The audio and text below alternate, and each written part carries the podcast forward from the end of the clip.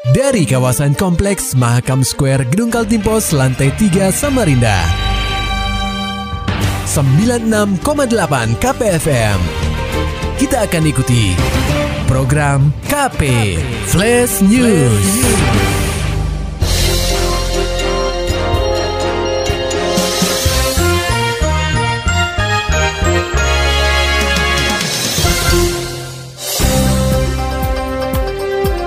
Anda sedang menyimak program KP Flash News bersama saya Agung Pratama. Berita utama. Pendengar KP, pemerintah telah memperkenankan penyuntikan vaksin dosis ketiga atau booster kepada masyarakat umum pada 12 Januari 2021 lalu. Namun, sebelum bisa menerapkannya, setiap daerah wajib memenuhi syarat minimal cakupan dosis 1 70%, serta cakupan dosis 1 lansia minimal 60%. Khusus di kota tepian, cakupan vaksinasi dosis pertama terhadap lansia telah melebihi syarat minimal yang ditetapkan, yaitu 60%. Oleh sebab itu, Samarinda sudah diperbolehkan menggelar vaksinasi bagi anak usia 6 hingga 11 tahun, serta vaksin booster. Kepala Dinas Kesehatan atau Dinkes Kota Samarinda, Dr. Ismit Kusasi, mengatakan, pihaknya bersyukur cakupan vaksin untuk lansia sudah berada di atas 60 persen Dirinya berterima kasih kepada TNI dan Polri yang telah membantu tercapainya syarat tersebut. Dan kita bersyukur kenapa? Karena dua hari yang lalu vaksin lansia kita sudah tembus di atas 60% sehingga kita sesuai dengan Pak Dandi bilang kita bisa melaksanakan baik vaksin booster, vaksin 612 dan ya. Jadi ini hari ini titik awal ya. Dan kami berterima kasih catat ya TNI Polri selalu membackup kami. Uh, booster nanti dalam beberapa hari ini kita sudah akan mulai ya. Karena booster uh, sudah bisa karena lansia sudah tembus di atas 60 persen. Ya. Lebih lanjut, penyuntikan booster sendiri baru diperkenankan untuk usia 18 tahun ke atas, di mana lansia dan kelompok masyarakat yang rentan menjadi prioritas, di mana mereka telah mendapat vaksinasi primer dosis lengkap dalam jangka waktu minimal 6 bulan setelah penyuntikan dosis kedua. Berita selanjutnya akibat penyakit epilepsinya kambuh, seorang anak buah kapal tercebur di perairan Sungai Mahakam. Laporan selengkapnya akan disampaikan reporter KPFM Samarinda, Muhammad Nur Fajar. Akibat penyakit epilepsi yang diidapnya mendadak kambuh, salah seorang awak kapal bernama Poniran tercebur di perairan Sungai Mahakam, tepatnya di kawasan Lojanan Ulu, Kutai Kartanegara pada Senin 17 Januari 2022 sekitar pukul 9 waktu Indonesia Tengah. Kepala Kantor Pencarian Kelas A Balikpapan, Melkianus Kota menuturkan, pihaknya baru menerima laporan dari salah satu rekan kerja korban, yakni Ali, pada pukul 12.00 waktu Indonesia Tengah. Tanpa menunggu waktu lama, unit siaga SAR Samarinda segera menuju lokasi kejadian untuk melakukan pencarian. Melki, sapaan akrabnya menjelaskan, berdasarkan keterangan saksi, sebelum tercebur korban hendak mandi di area kapal. Namun, saat itu juga penyakit epilepsinya kambuh dan langsung tercebur ke perairan Sungai Mahakam. Kami terima informasi dari unit SAR Samarinda melaporkan bahwa terjadi kondisi memakan manusia di Kukar. Pelapor yaitu Bapak Ali melaporkan tadi pada pukul 12.00 bahwa ada satu orang yang mandi terus jatuh dan tenggelam.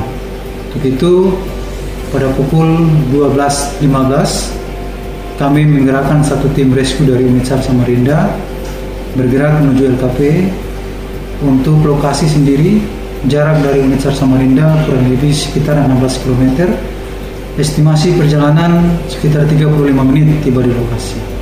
Lebih lanjut, unit siaga SAR Samarinda bersama unsur gabungan lainnya masih melakukan pencarian tubuh Poniran yang masih belum diketahui keberadaannya.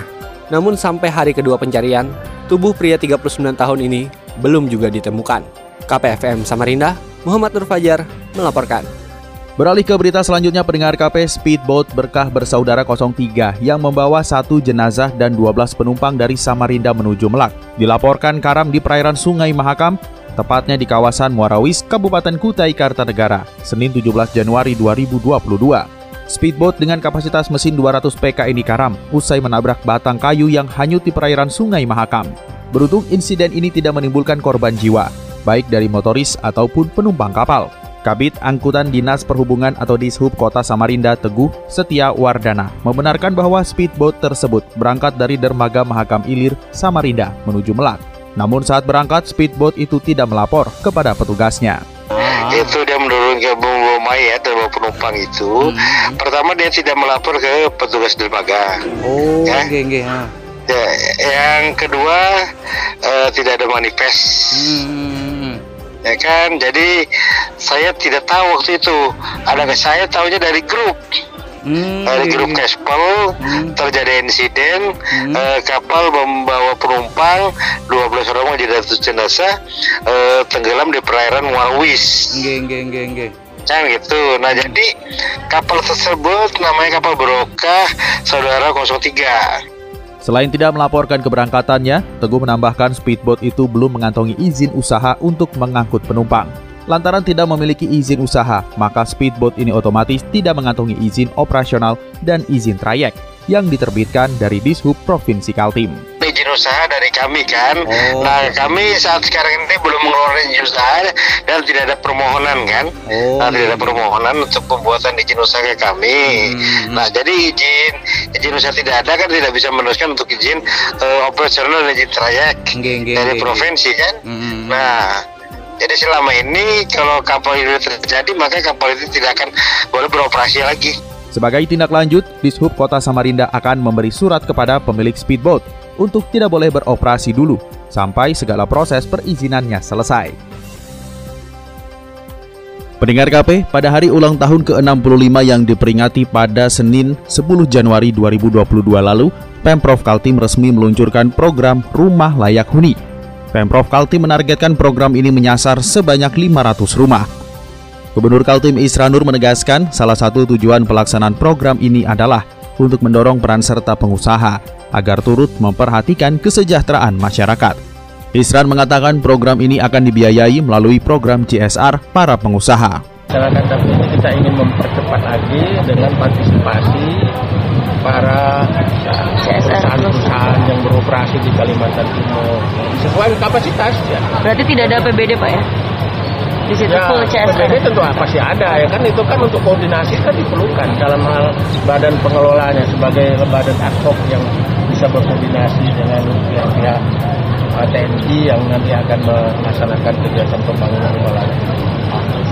Kepala Dinas Pekerjaan Umum, Penataan Ruang dan Perumahan Rakyat atau PUPR Perakaltim, Haji Muhammad Fitra Firnanda menambahkan, pemerintah akan membangun rumah utuh dengan nilai sekira 115 juta rupiah.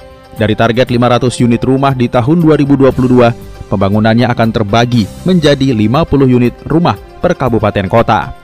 Dengan model tipe 45 untuk rumah kayu dan tipe 36 untuk rumah batu. Nah itu disasarkan ke masyarakat berpenghasilan rendah tersebar 10 kabupaten kota sementara ini data yang kita punya eh, tapi terus berkembang ya targetnya kan ada targetnya ini kan dari 500 itu 50 per kabupaten kota Fitra menegaskan untuk mendapatkan program pembangunan tersebut harus melalui verifikasi dari pihak pemerintah kabupaten kota maupun provinsi. Sementara dari dunia olahraga, cabang olahraga softball masih berjuang agar dimainkan di Pekan Olahraga Provinsi Berau tahun 2022. Berikut laporan rekan kami, Maulani Alamin. Pemprov Persatuan Baseball dan Softball seluruh Indonesia atau Perbasasi Kaltim masih berjuang agar bisa dimainkan pada Pekan Olahraga Provinsi atau Porprov ke-7 di Berau November mendatang. Sekjen Perbasasi Kaltim Firman Nudin menjelaskan, perjuangan ini diupayakan karena sarana dan prasarana venue dapat dikatakan belum siap, sehingga pengurus terus melakukan koordinasi kepada panitia besar Porprov. di Porprov nanti kami juga masih berjuang tanda kutip berjuang karena ketersediaan eh, sarana dan prasarana di tuan rumah yang memang belum siap tapi kami akan berusaha semaksimal mungkin seperti di Kutai Timur kemarin kita akan saling membantu kabupaten kota yang mana katakanlah di Kutai eh, di Kutai Timur sarana baseball yang terbesar tidak ada. Akhirnya kita tarik ke Samarinda.